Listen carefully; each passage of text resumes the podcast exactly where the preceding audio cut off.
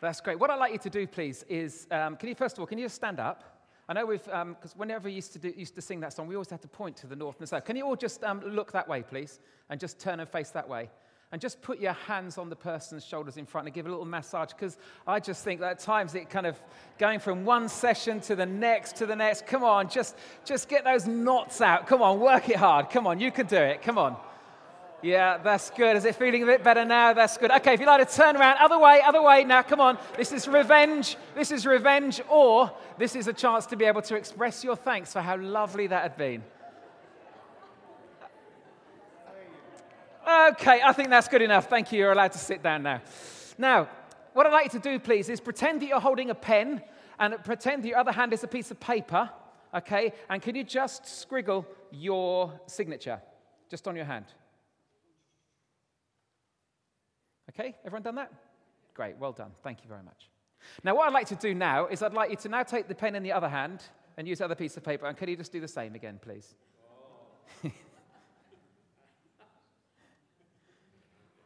I've asked you not to do this on paper because we'd have to see it and it would be awful, wouldn't it? Okay. Uh, but just when I asked you first one, you went straight into what is natural to you. If you're right handed, you just went straight to right on your left hand if it is the other way around. As soon as you do the other, you can do it, but it just feels so awkward, doesn't it? It just doesn't feel as if it's you. And that's true in loads and loads of areas of life because all of us are different. We've all been wired differently. We've all been gifted differently. I mean, why is it that not all of you are up playing every, you know, on, on, a rota uh, as part of the band? You know, what would it sound like? Yeah. Probably, let's give it a go. That's right. You see, every member ministry, we can all play drums, we can all play. No, we can't, can we? Uh, uh, and so we recognize that some people are good at it and some people need to be in the congregation, uh, don't they? That, that's a polite way of, of saying it. And all of us will have different personality um, traits. Uh, and so I am uh, an extrovert, and so I gain my energy from being around other people. Uh, who was I talking to at breakfast? Um, who was I talking to at breakfast? Yes. And remind me of your name? Elizabeth, Elizabeth, who said straight away, I'm an introvert. Uh, I think it was one of the first things she said to me. I'm an introvert. I find talking to people very difficult. and uh, no, uh, you didn't. I know. I was exaggerating. No, I was lying, actually. But. Um, but, but there is just a difference within our, our personalities. There, there are different ways in which um, we like to operate and we like to work. And, and that is just as true when it comes to this idea of sharing our faith. I, I learnt this fairly early on uh, when I joined this team called the Saltmine Trust when I was uh, 19. Uh, that we would go into um, schools, we would, oh, we, we had to do open airs. Open airs. And I would be there with my guitar singing away uh, to all of these people who didn't want to be listening as they were doing their shopping, as I was invading their. I hated it. I absolutely hated it. Every now and again, we would have to do door to door work. I hated it. I wondered whether I was a Christian because I hated it that much, honestly. Uh, but, but what would happen is that churches would, would put on these missions, they'd invite, invite Saltmine to come, and we just had to do whatever they told us to do. And so, honestly, one of the worst times was a, a, a, a disco. They stopped the disco halfway through so that we could give a little Christian talk. That went well. And honestly, I was dying. I was dying inside. We went to Moss Side and Hulme in Manchester, and it was, I know. And there was me singing this song out on the streets, and this lady just came and she just stood in front of me and stared, and then she just kept hitting the microphone. So I was always doing, right, and there was nothing that I could do. I discovered that street evangelism wasn't my thing. It just wasn't. Honestly, it was mental. I, I joined, once I left Saltmine, I joined this organization called Counties. Uh, counties basically support evangelists who work around with different churches uh, in that county. And so, living in Suffolk, I would work with loads of different churches in helping uh, with youth work and kids work and uh, with adult missions too. Uh, and um, in Suffolk, there was one of my relatives, as a distant relative. In fact, most people in Suffolk are my relatives, but um, uh, his name was Victor Jack. Uh, and Victor Jack um, just has this extraordinary gift um, uh, of being able to talk with people. And uh, I would go along to, they had what's known as report evenings, where every kind of three months I had to report to those interested of what I'd been up to, what, what some of the good news stories, and what people could pray for. And I hated going after Victor. Because Victor would stand up and he'd just say, oh, I was on a train and I just got chatting to the person next to them. They had got some questions and you know, I led them to Jesus. And uh, then I got off the train. And it was like that. And then there would be saying, I did a school assembly. and, and I would feel rubbish because I could not match what Victor did. And honestly, nor should I, because Victor is different to me and he has different gifts to me. And I tell you, it has been an amazing release for me to understand and grasp the fact. Uh, otherwise, I just end up feeling guilty and that I'm rubbish uh, and that I'm not as good as I should be. Anyone else feel like that sometimes? Honestly. The, um, uh, back in, I think it was 95, uh, we came across a course. It was called the Network Course, and it was to help people uh, to discover spiritual gifts and what they're passionate about. Some of you um, might well have done this. And um, uh, when, when I did it, it was so, so helpful. The three areas which they looked at was what is it that you're passionate about? Because that's the kind of area that you should serve in. And then what gifts has God given you? Because they're the gifts which you should be using in the area that you feel passionate about. And then it talks about your preferences, about whether you're structured or unstructured, whether you're task or people orientated. And I went through this, and um, it started off with, you know, what are you passionate about? And honestly, I really struggled because I thought, cricket. And, uh, and so I put down the church, and, uh, and, and uh, you know, because you have to give the right answer, don't you? You know, and uh, and eventually I came back and I said, no, I am going to write it because I am. So so the church and cricket, there we go. That's what I'm passionate about. And uh, and then it came to my spiritual gifts, and um, one of them was teaching, one of them uh, was leadership, and one of them was evangelism. And, uh, and then it encouraged you to look to see how can you take your passion and use your gift within your passion. And do you know what? Suddenly the light switched on for me. Because every year I would organize cricket matches. And I would always invite all of the blokes who were on the fringe of church to be part of the cricket games. And it was my way of trying to have connection with them, to build friendship with them, to be able to talk. I had never seen, it's just something I did. And suddenly it clicked into place that I can like cricket and I can be an evangelist. It was amazing. It was so releasing. And so now, um, uh, this last 10 months, we, we operate groups which last for 10 months, and then people sign up again, and um, it's a way of keep introducing new people into the life of the church. And uh, this year, I've done a 10 month group called Tuesday Night Football. I have, and uh, it's only open to men. And uh, basically, uh, they'll come round to my house and we watch Tuesday night football, whether it's um, uh, the Champions League, whether it's Premiership. If, if there's no football on, we have to go for a curry. It's really tough. And we have no, we don't all sit around and pray beforehand for whichever team to win. Um, and um, uh, we don't do uh, Bible studies on victory or anything like that. Uh, basically, they just come around because none of these guys would, would be part of a small group. They would just say, Not for me, thank you. But they come around. And so I've had chance to pray with these guys, I've had chance to listen to their stories. It has been extraordinary. And do you know what? I have never not looked forward to a Tuesday evening. I've got zero preparation. I'm watching football with a bunch of guys who also like football.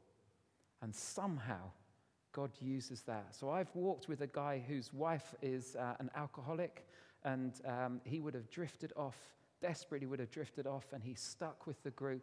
Uh, another guy who got cancer, uh, and we walked through as he went through his uh, chemotherapy uh, and stuff. And uh, if anyone had a cold, they would stay away so that he could still be part of the group. it was remarkable remarkable because I can take something that I'm passionate about and bring a gift that God has given and bring those two things together.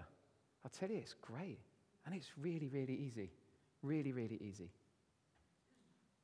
So I love building relationships with people, and it's out of relationship that I can then um, have the opportunity to share my faith and to invite people. And so for me, Back in 1996, I went on a, a, retreat. A guy called J. John, some of you will uh, have heard of J. John the evangelist. He, um, uh, he was uh, inviting young evangelists uh, to this conference, and I don't know how I got involved in that. I don't know how he picked um, uh, Sarah and I, but we were invited to go. And um, there was Matt Redman there. There was Steve Chalke. There was um, uh, Roy Crowne, who was heading up YFC, and Nicky Gumbel. Um, Mike Pilavachi, and Steve Fenning. it was ridiculous. It was utterly ridiculous. But it was there that Nicky Gumbel talked about Alpha. And so I went straight home and we bought the video cassettes, if you remember. Do you remember video cassettes? All my life. And um, the talks were about 40 minutes, they were really quite long. Uh, and, um, and so we started doing Alpha. And for me, I found my sweet spot. I really did. I loved it. To build relationship over a period of 10 weeks where there is some content that I don't even have to give. And so when people say, I don't believe in that, I'm not offended. Nicky Gumbel can be, but he's on video, so he doesn't mind, you know? And we could start having those conversations. And we just saw more and more people came to faith. And uh, it was just so easy after five weeks. Where are you at with regards to this journey? How are you doing? And just asking those questions. And it built my confidence. And what's really interesting, I sometimes go to churches and uh, they say, now, so and so is here. We don't really know where they're at, but, but um, you know, just keep them in mind, won't you? So I just say, why don't you ask them? where are you? Honestly, it is such a simple question. I haven't had one person who's been offended. They've said, uh, I'm, I'm no further forward, or I'm not really that interested. I've had all of those answers. But just ask. And it's been so easy. So, Alpha has been uh, amazing for me. But I recognize um, also that um, for some of you, you might be sitting here thinking, well, Fenning, that's fine for you because God's given you uh, the gift of evangelism. He hasn't given that one to me. So, so what about me? You, you make it sound easy. And, and I get that and I understand that and it's not, well, football evenings are, but evangelism isn't just easy for me. But, uh, but I do think that it's a gift. Uh, but somehow, God, God doesn't let you off the hook. I'm really, really sorry. But He doesn't let you off the hook. You see, because there is this difference. I'm sorry, I'm just going to have to um, bring this up again. Here we go. You see, there's a difference between a gift and a discipline. And a gift is the gift of evangelism, so you will have evangelists. A gift is intercession, and so you will have intercessors, people who can pray, who get discernment from God to pray specifically into situations. You can have the gift of teaching, where people can explain truths about God and explain the Bible in amazing ways. Uh, you can have the gift of giving. I talked to someone the other day who, who it's just so easy for him to make money. On, it is just weird, but he is. And he met up to say, So, how can we do differently? How can I do differently so, so that the money that I'm able to earn would be best put to best use? It's incredible. And they're all gifts. And some of you will have those gifts. But there is a discipline that God calls for every single one of us. And so we might not be evangelists, but He calls us all to be witnesses. He says, You will be my witnesses. So, everyone, whether we speak or not, we are witnessing something of Jesus or not through our lifestyle. We might not all be intercessors, but we can pray and we need to pray. It's our conversation with God. We might not be able to teach, but we can study because God's word's so important to get to know. And that we might not have the gift of giving, but God calls every single one of us to be generous. Is to be looking at our finances and to be able to say, this is what God has given. How can I best use this for His glory? Uh, and uh, I'm able to say this as a person who's not part of your church. Honestly, give a good percentage of what you get into the life of the church because what you are doing is releasing the potential of this church to be able to do so much more. And Mark can get a pay rise. I think that's what, that's what you said, wasn't No, it wasn't. Sorry. No, no. He didn't say that. He didn't. I lied again. I'm sorry. I lied again. So there is a difference between those two. But as I said, Jesus said, You will be my witnesses. Peter, um, uh, as he was writing uh, to a bunch of Christians, he says, Be prepared to give an answer uh, for the hope that you have. And if we're all to be witnesses, if we're all to be prepared, as those verses say, learning to go with the grain of who you are and how God has designed you is such an important part of understanding our evangelism process. And I've discovered that God uses our personalities, He uses our strengths to shape how we reach people and share faith with them. Do you know what? We are the body of Christ. You are not the body of Christ. We are the body of Christ. You're not the body of Christ. We are the body of Christ. Which means that where I lack in some areas, you make up in others. Which is why it doesn't all depend on you. And it doesn't all depend on you or you. It depends on us in being the body of Christ to reflect who Jesus is. And each one of us will be able to bring an angle to that. It's not a one size fits all. And I've discovered um, that the Bible kind of highlights different approaches uh, that people have, and it relates to people's personalities. I want to highlight um, six to you uh, this morning. There they are the evangelism styles. Confrontational. Oh, that sounds nasty, doesn't it? It does. It does. You know, we have people in our church who are incredibly bold when it comes to sharing faith. They are happy to talk to strangers. They can be incredibly direct in conversations and, um, and very directive in conversations. Are you putting your hand up? okay, that's great. I'll avoid you later. No, I won't. No, not really, not really, not really.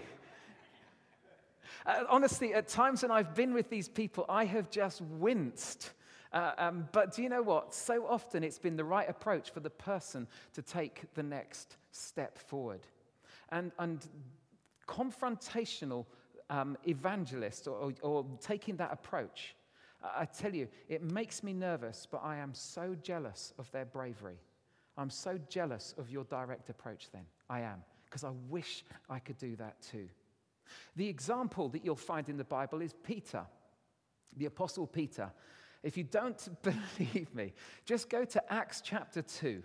He stood in front of thousands of people and he didn't compromise his message to the people who had killed Jesus 40 days earlier. This is what he says. He says, So let everyone in Israel know for certain that God, who has made this, uh, sorry, that, that God has made this Jesus, whom you crucified, to be both Lord and Messiah. I know. That's what he was saying. You lot, you did it. Um, a man called Andy Stanley summed it up. This says, this, this is the message that Peter took. You killed him, God raised him, say you're sorry. There you go. That's what he was saying. You killed him, God raised him, now say you're sorry. And that became the message that was taken out all around uh, the world. You killed him, God raised him, say you're sorry. And so these people are normally quite confident, they're quite assertive, they could be quite direct. If um, uh, you will have found out, because you put your hand out, what's your name, please? Emma. Emma, thank you.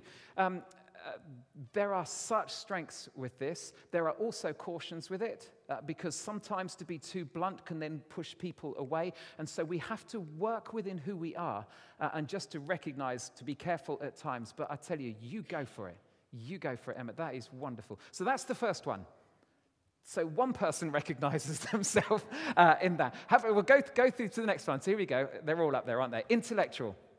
When I joined Saltmine, uh, I was 19. I'd grown up in a Christian family. I had never had to question my faith at all.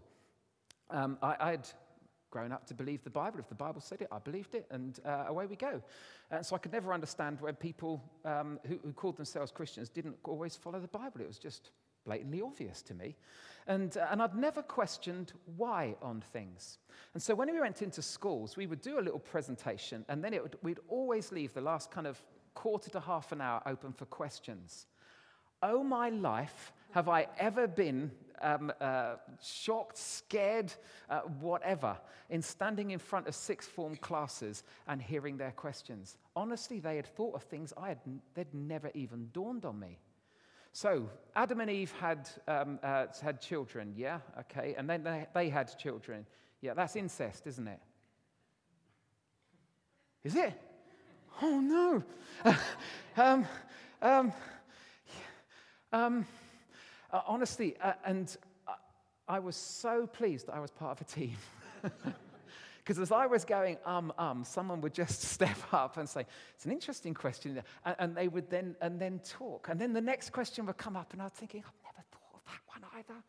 Have I still got a faith? Are they right? And honestly, it was a really worrying time. But being able to work with people who had, one, heard the questions, but secondly, could think things through in such a logical and such a clever way, it, it was brilliant. I learned so much from those people. So much from those people. Just of how they handled questions and how they were able to logically argue things through. Paul the Apostle Paul was brilliant at this. He went to um, the city of Athens, it's Acts chapter 17, and he was talking within the synagogues, and, and people were listening to him and saying, This is new stuff. We want you to tell this new stuff. So he went out into the square, and he started with the, um, the statue of the unknown God. Uh, and there he is able to explain in such an intellectual way, because the, the um, Athenians thought they were so clever. They would just run after every new idea. Uh, and they, yeah, they were so proud of their intellect. And here was Paul able to argue with them and debate with them. He was so good because it was his style, it was his personality. He was so passionate about it. So, are you an intellectual uh, with regards to wanting to share your faith, of it making sense and being able to argue the case? Normally, that person loves debate, is inquisitive. The caution, if that's you, is you just mustn't be argumentative for argumentative's sake. You still need to listen to what other people uh, are saying. The next one is testimonial. It's story. I love stories. I attended a wedding last year and was um, talking with a guest who asked me what I did for a living. And uh, so I said that I was uh, leading a church called The Forge. And then they asked this they said, How's it going? Well, how on earth do you answer, how's it going? Okay, it's going great, rubbish, great, rubbish, you know, I mean, painful, brilliant, you know, I mean, it's, it's all of those things. And so I, I, yeah, so we just got talking, and I found myself starting to tell stories of people who had come to faith or people whose lives are being changed. And as I talked, I felt this growing passion within me. And it made me realize this is that I need stories. I need stories of life change that are current, that are happening in and around the church. I need to know that that's happening. I need to know that God's at work. And so for me, stories are so important. And I'm happy to share my story with anyone. We had a, a lady in a nearby cafe. Um, she was, um, she'd left the cafe, she was driving home, and um, she didn't see a bus coming, and the bus rammed into her and killed her outright.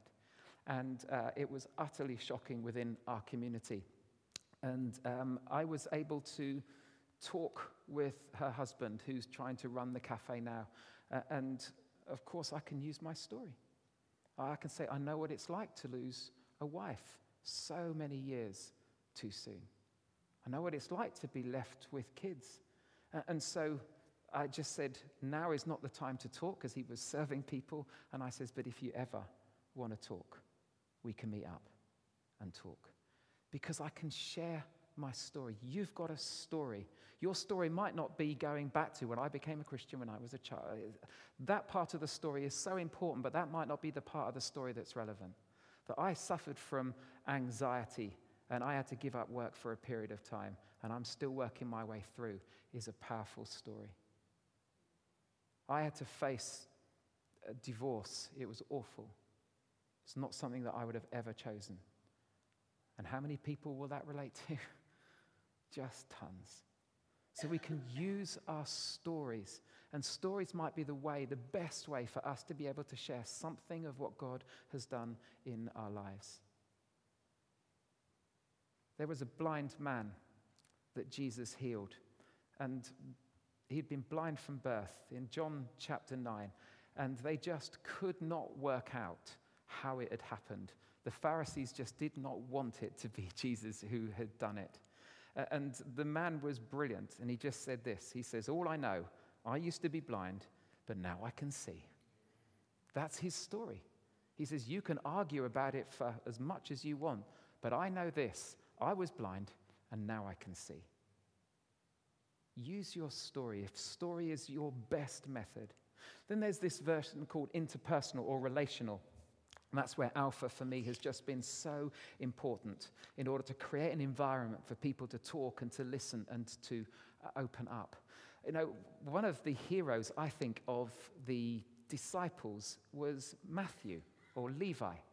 That he was a tax collector, so he was hated by the Jews, uh, that he would have bought that role from the Romans, and so therefore he could make up whatever money he wanted um, uh, from uh, his fellow Jews, which is why he was hated. He was the traitor.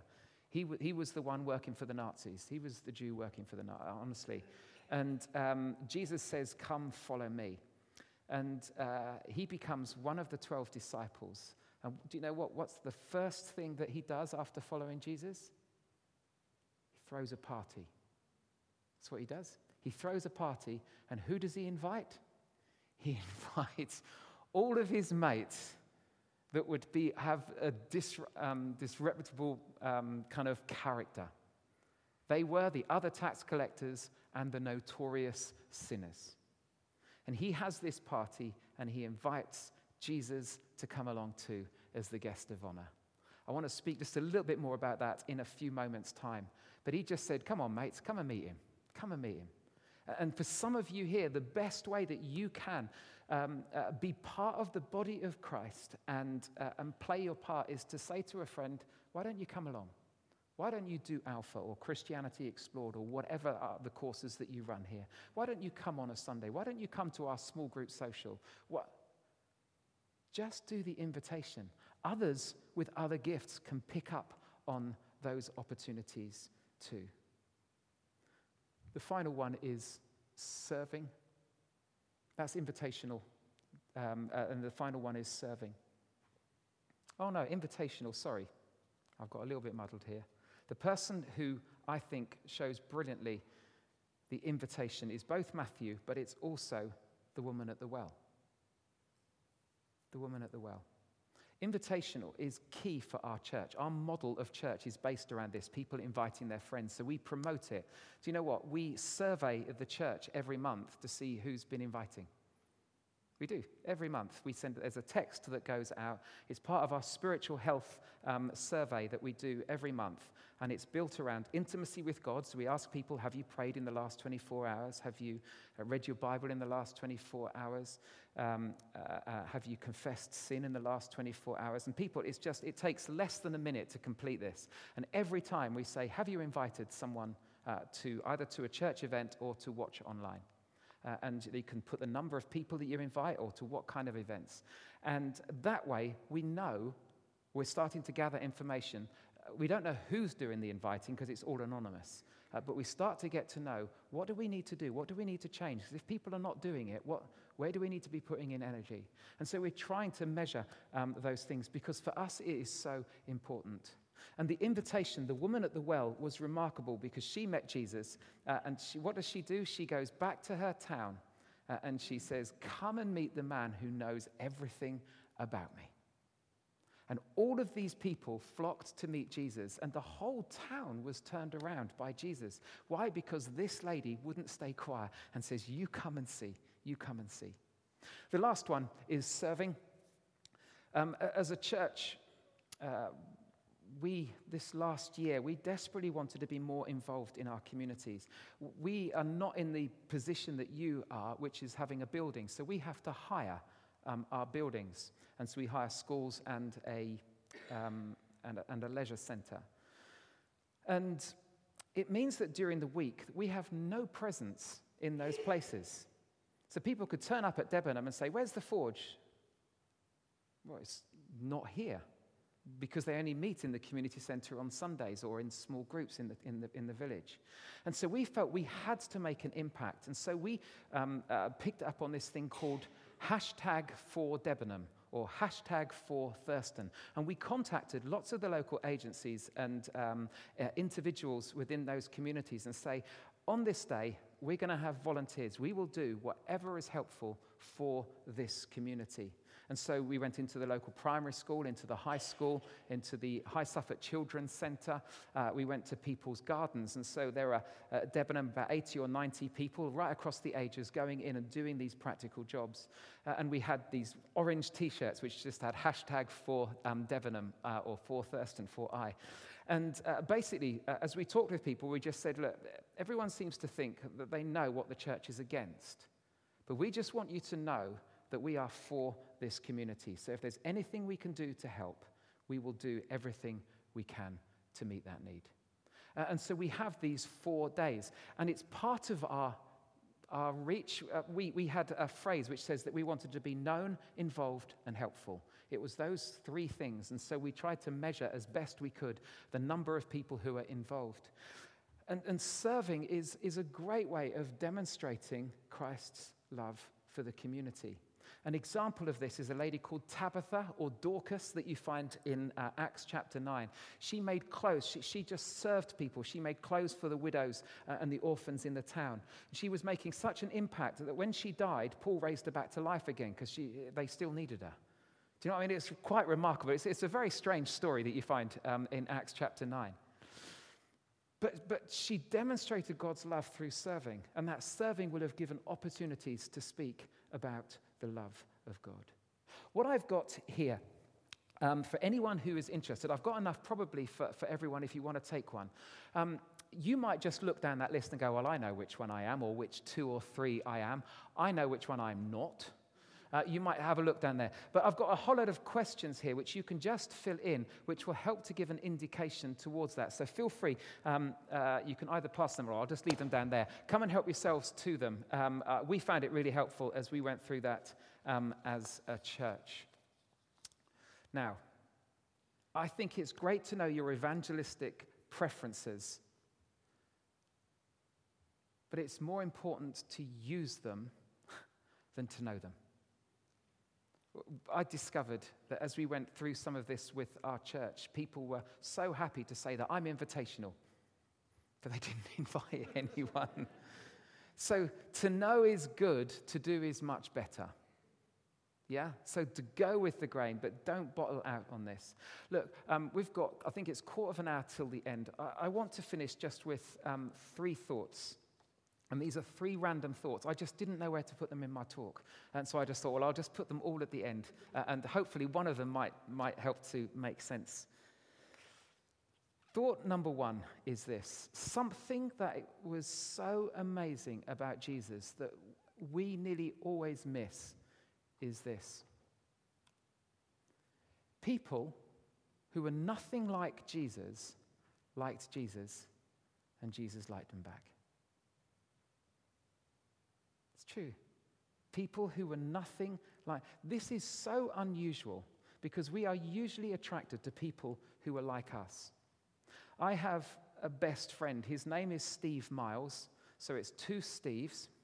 And um, uh, we have so much in common. He is a year younger than me. He grew up on a farm. I grew up on a farm. We went to the same school together. We played in the same sports teams together because he was better than um, uh, people in his year. So he used to play for the older year. And uh, we got married within a year of each other. Uh, we both had children around the same time. We both worked for our church for a period of time. He was an Ipswich Town supporter too. Um, uh, he loved sport just as I loved sport. And it honestly is unsurprising that we are best mates. Uh, and we've been so since about the age of 13. Um, and the reason is we like people like us, don't we? We just do. For Jesus, this, this is just, oh, so weird and so brilliant. That people who were nothing like Jesus like Jesus and he liked them back. Do you realize that the people who were most comfortable in the temple were the people who were most uncomfortable around Jesus? And the people who were not welcomed in the temple, you know, the temple was the way in which people would be able to connect with God. The people who were not welcome in the temple were the ones who were most comfortable with Jesus. So wherever Jesus went, crowds followed him because they loved being with him. So when Matthew has a party, I would feel so awkward within that environment with a bunch of people whose lifestyles were so different to mine. And yet, there is Jesus talking quite freely and happily, and people loving to spend time with him. You know, I would think, well, I'm going to have to compromise something just to be able to be. Jesus didn't compromise anything. He never changed who he was, and yet there was something so attractive that people were drawn to him. For me, this is a massive challenge because who is the church? The church is what? The body of Christ. So, what is true of Jesus should be true of us together. In other words, people who are nothing like us should like us, and we should like them back. And that's really hard. Because do people who don't believe what we believe, do people who live a lifestyle so contrary to the lifestyle that we would believe is the best way, do they really like us? And actually, do we really like them back? Or do they keep their distance because we say, oh, you really shouldn't be living like that? You really should be believing what we believe. People who are nothing like Jesus, like Jesus, and he liked them back. What, as a church, who, as a church, can you be that when people talk about Norwich Central Baptist Church, their face lights up because they're a good bunch of people to be with. I don't believe them. I don't believe what they believe. I don't follow what they say. They're a great bunch of people to be with. Because people who are nothing like Jesus like Jesus, and Jesus like them back. Will you welcome them? Will you welcome them? That's thought number one. I didn't know where it fitted, so I just thought I would say that. Okay. Thought number two is this. When it comes to sharing faith, we can get really caught up on it. Have I done it well enough? You know, should I be doing it more? All of those things. Let me just, it's actually just all about Jesus. Pete Greig, who's the, um, uh, he founded, I think, the 24 7 prayer, um, a brilliant communicator. This was on Twitter two days ago, and so I just thought, oh, I might as well share it. He said this He says, Can I be honest with you? I'm actually not that into prayer.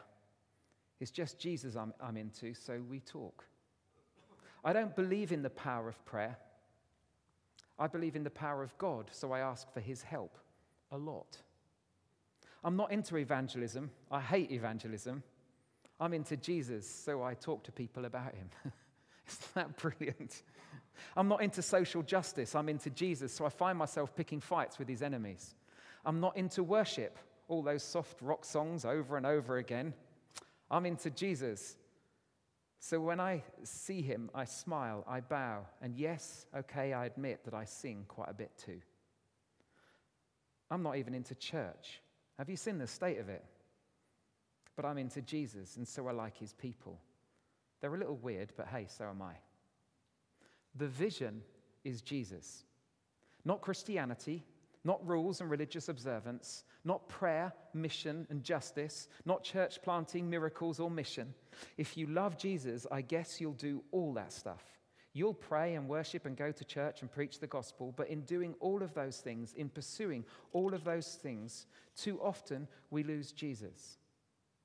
In all the clutter of Christianity, we bury Christ. Some of us need to stop being Christians for a bit. We're just too good at it, it's become habitual. Jesus was so uninterested in starting a religion that he never thought of a name for his way of life. He never started a Bible school, he never wrote a book. He avoided the rich and famous and barely stuck around long enough to secure succession. The way of Jesus is viral, not structural, relational, not religious, revolutionary, not predictable. I loved that when I read that. Because actually, it's not about faith sharing, it's just about Jesus. And if you love him, you're going to talk about him. I just love that. Does that make it feel lighter? Makes it feel a lot easier, doesn't it? The last thing, the last one, this I've finished with.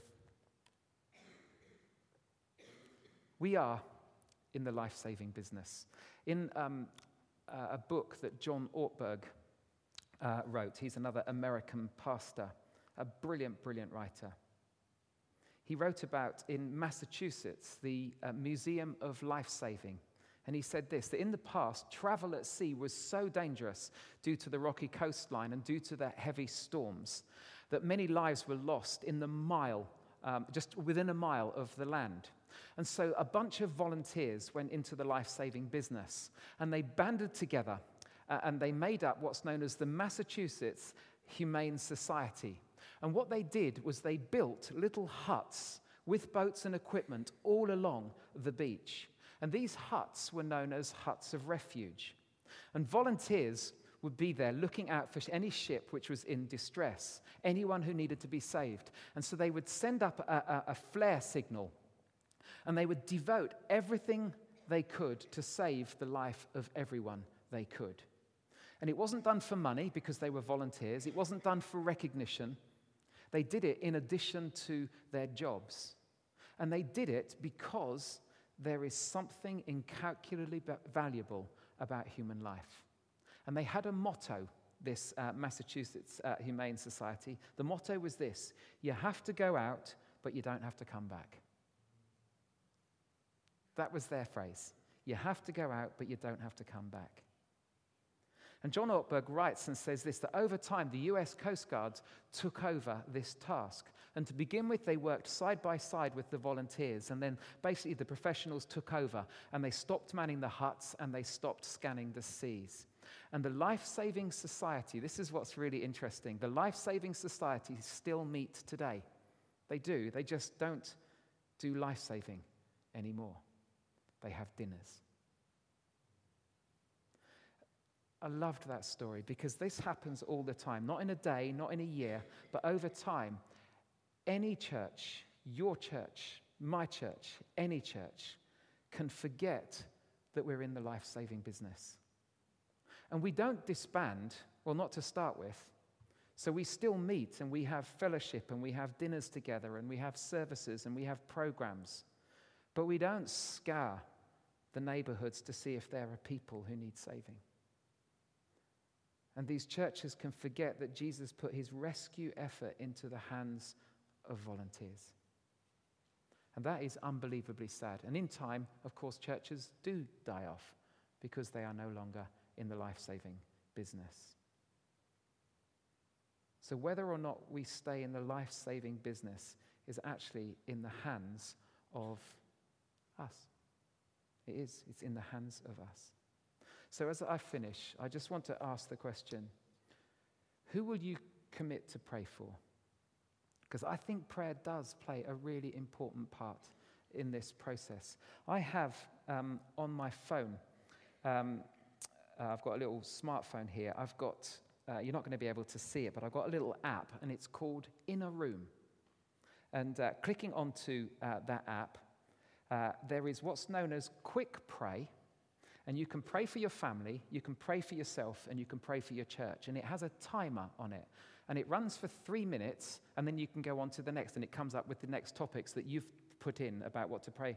And what's amazing is whenever you stop it, it congratulates you. Do you know, no one's ever congratulated me for praying. And so it's wonderful. It says, Well done. You've prayed for six seconds. You know, I mean, great. It's good, isn't it? Uh, and there's also a pray for, and it encourages you to pray for three friends. And so you can set that, it sets an alarm. So at half past eight in the morning, the alarm goes off with this, and it'll come up. Um, Are you ready to pray? Uh, and uh, you can click, and I can click onto my three friends, and I can pray for those people. Anything to help me, anything to remind me that actually this is not just about me. This is a partnership. This is what God is going to do, but God wants to work through me. So I want to be ready for that, which is why the prayer that we prayed earlier, I think, is so important. So you can download that and you can pray. You can build friendships. You can share your life with people. You can model faith. You can invite to Alpha. You can invite to church events. Or you can do none of those. And you can meet up for meals and have fellowship times and have services and stop being in the life saving business. I want to show you uh, um, a year and a half, oh, it's coming up to two years ago, we just had an extraordinary month at the Forge. In all of our locations, suddenly people were asking to be baptized. And um, it was, has to be one of the most exciting months um, uh, of my life. And uh, I was able just to witness. And so, what I'd just like to do, if it's okay with you, is I just want to show you the highlights of that amazing month. I can't help but smile when I watch that. It lifts me every single time, every single time, because that's the joy of when we're willing to share. God does his part, we do our part, and you can have exciting months like that. Yeah? Great. Let me just put up. Can I ask that we stand again, please? So I want to ask that we speak this prayer out as we finish um, this session. Uh, and you've had a chance to read it through in the last session. Uh, you might not be in the place to be able to say this yet. Honestly, that is fine. Don't say it if you don't mean it. Um, but if you do feel that actually this is, this is my step of faith here on a Saturday morning that I'm going to take to say to God that, God, I'm willing for you to use me. I, I want to see baptisms like that, and I want to be part of their stories. Uh, then, if so, then why don't we just say this prayer together now? My life is in your hands, God. Use me to point someone towards you today. I promise to cooperate in any way I can. If you want me to say a word for you today, I'll do that. If you want me to stay quiet but demonstrate love and servanthood by your Spirit's power, I will. I am fully available for you today so guide me by your Spirit. Amen.